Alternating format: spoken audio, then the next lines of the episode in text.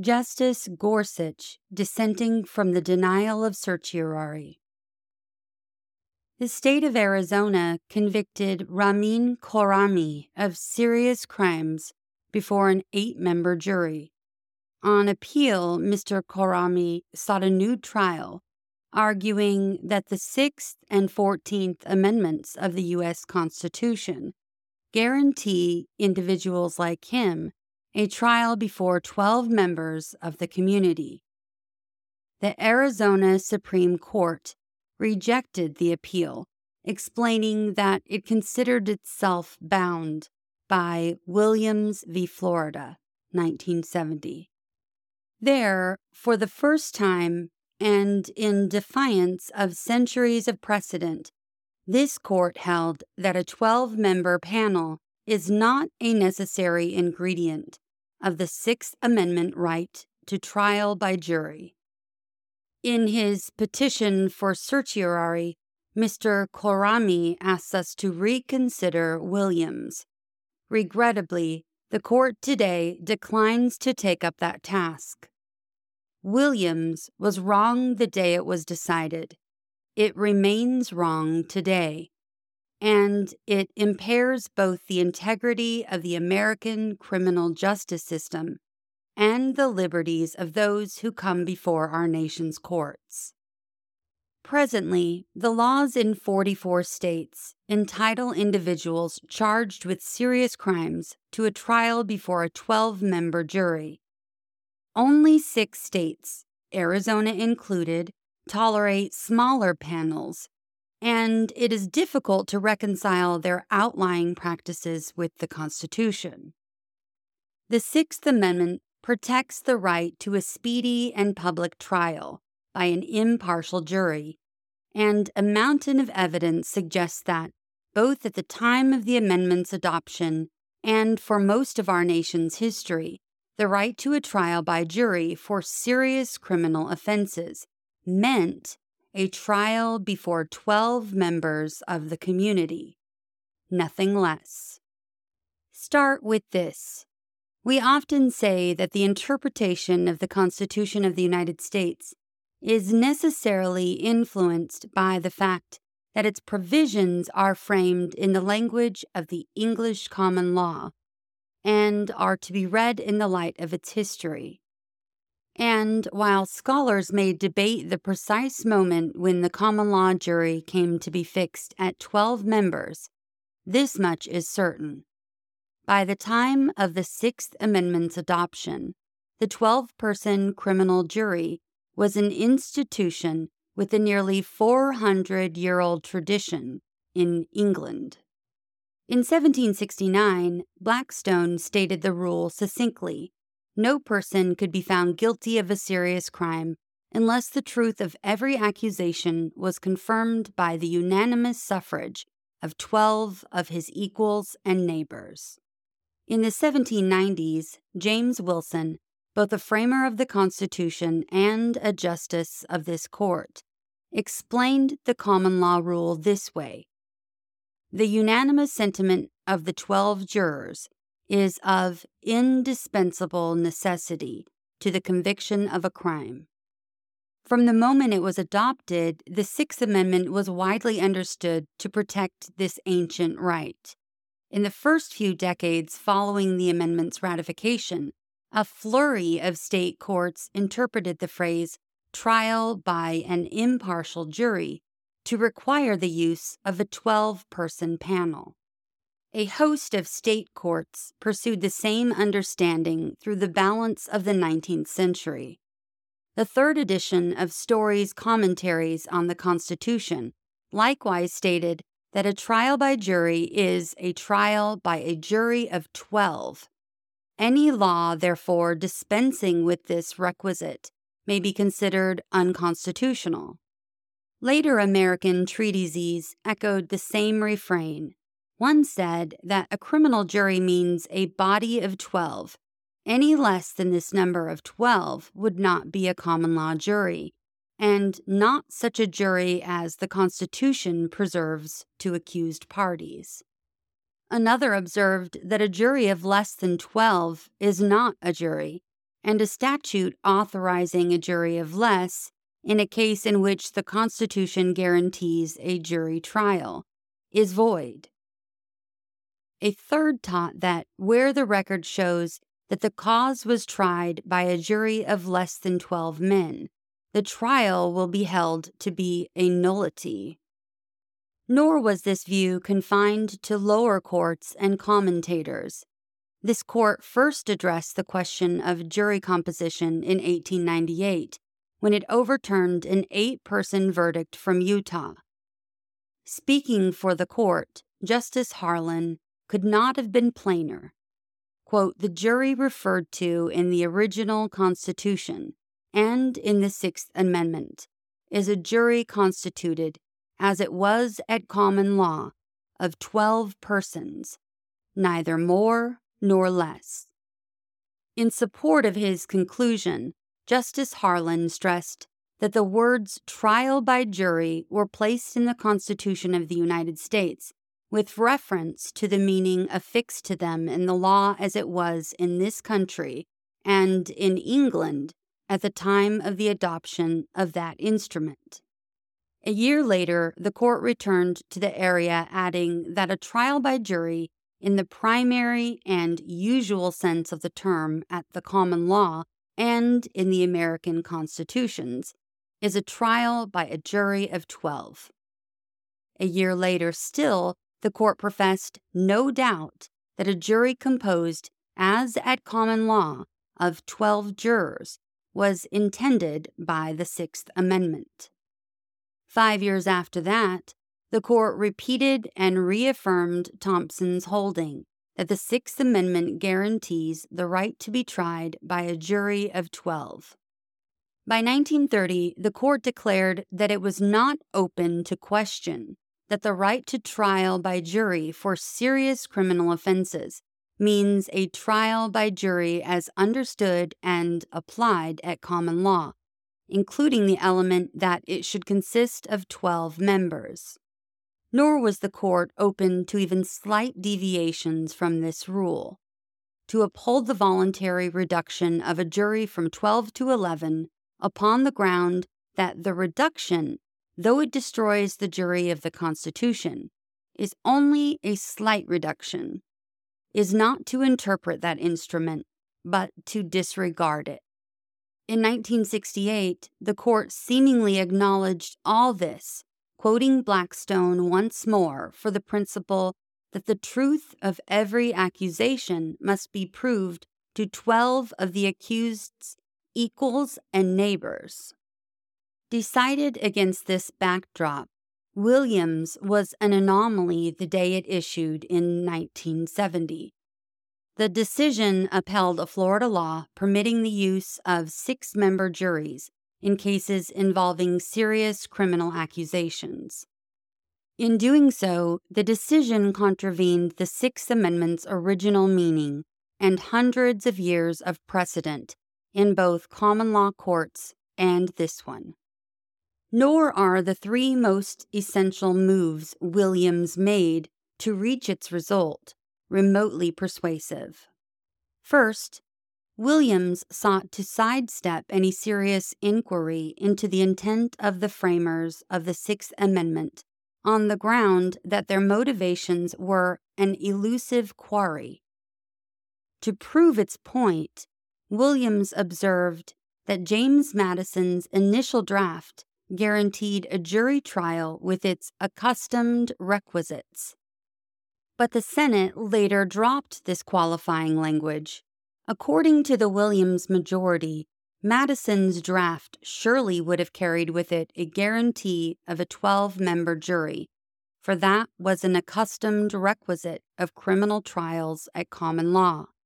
But the Senate's editorial change made it at least plausible to infer that some senators may have intended to abandon the traditional 12 person rule. This argument proves too much.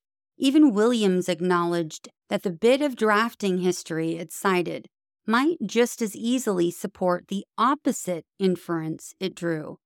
After all, it is equally possible, from all we know, that senators omitted the phrase accustomed requisites because they understood the right to trial by jury as a trial before 12 members of the community, and saying anything more risked confusion or surplusage.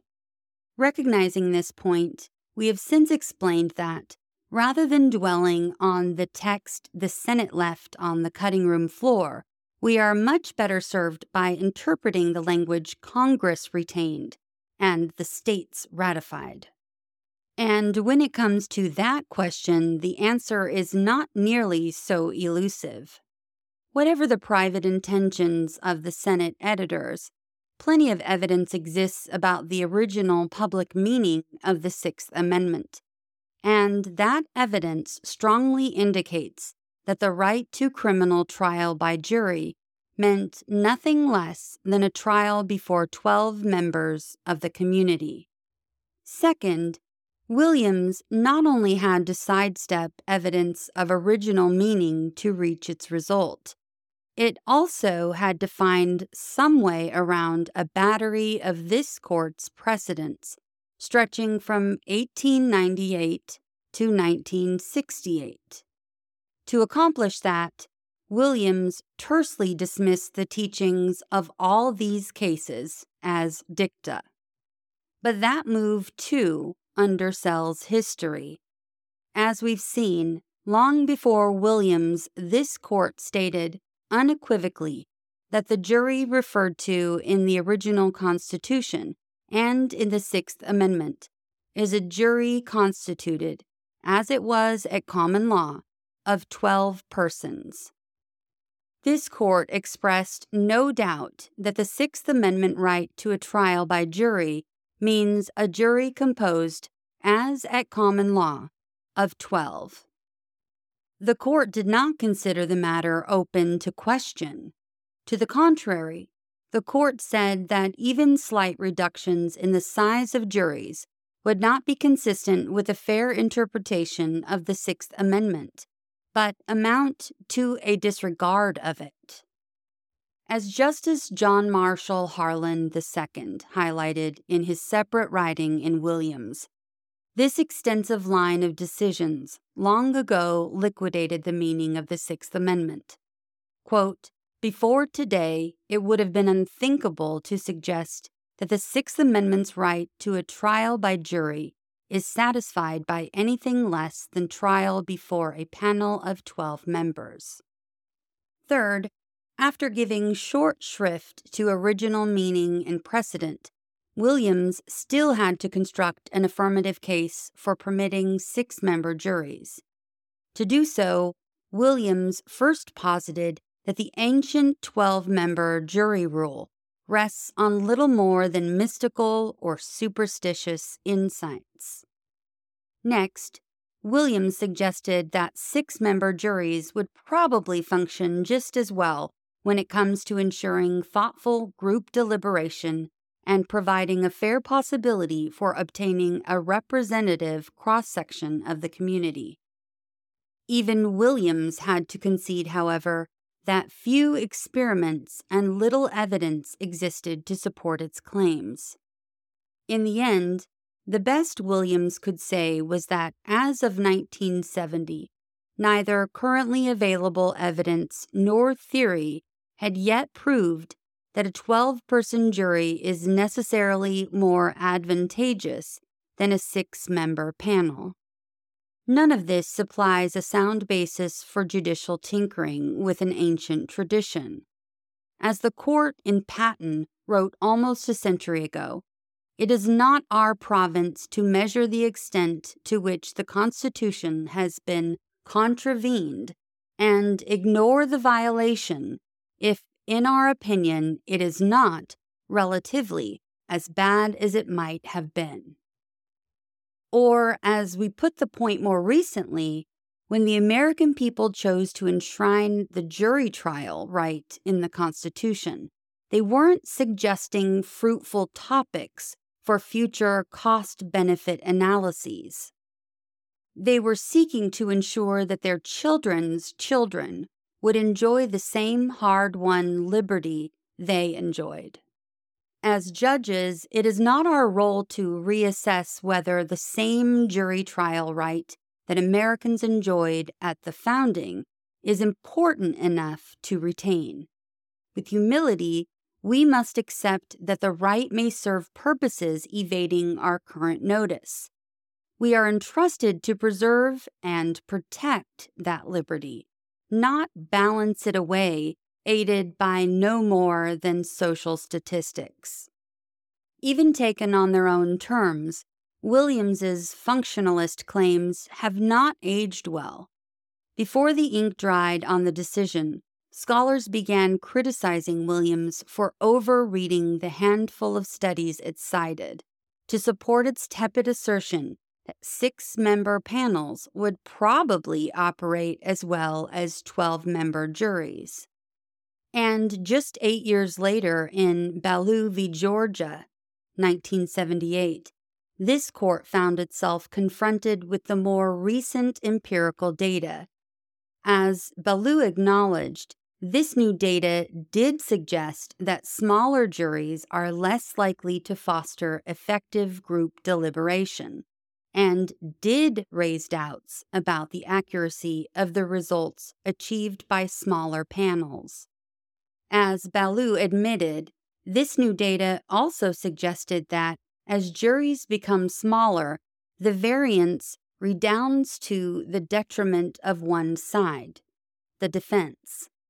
Smaller juries, too, this new research found, are less likely to include members of minority groups and thus threaten to deprive defendants of a fair possibility of obtaining a jury composed of a representative cross section of the community. While Ballew declined to overrule Williams outright, it refused to extend the decision to permit the use of five member juries and in the process, it effectively undermined the entire functionalist rationale on which Williams rested. An array of studies in the years since Ballew has done more of the same. These studies suggest that 12 member juries deliberate longer, recall information better, and pay greater attention to dissenting voices. This research continues to suggest that smaller juries are less likely to include minorities. And this research suggests that the absence of minorities can have a striking effect on outcomes. According to one study, there is a significant gap in conviction rates for black versus white defendants when there are no blacks in the jury pool. While the gap in conviction rates for black versus white defendants is eliminated when there is at least one black member of the jury pool, nor should we need a barrage of statistical studies to tell us this much. During the Jim Crow era, some states restricted the size of juries and abandoned the demand for unanimous verdict as part of a deliberate and systematic effort to suppress minority voices in public affairs. To be sure, some states have adopted smaller criminal juries for different reasons. Arizona, for example, may have been trying to cut costs when it adopted its law permitting six member juries in 1972, shortly after this court decided Williams. But the reality that smaller panels tend to skew jury composition and impair the right to a fair trial is no new insight. It is sad truth borne out by hard experience. For almost all of this nation's history and centuries before that, the right to trial by jury for serious criminal offenses meant the right to a trial before 12 members of the community. In 1970, this court abandoned that ancient promise and enshrined in its place bad social science parading as law. That mistake continues to undermine the integrity of the nation's judicial proceedings and deny the American people a liberty their predecessors long and justly considered inviolable. Today's case presented us with an opportunity to correct the error and admit what we know the law is and has always been. Respectfully, we should have done just that.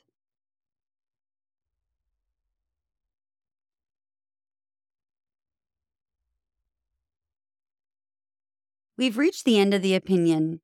If you'd like to request a particular opinion to be read on the show, or you just want to say hello, navigate your way to the show's website at whatscotuswroteus.podbean.com and click on the Contact tab.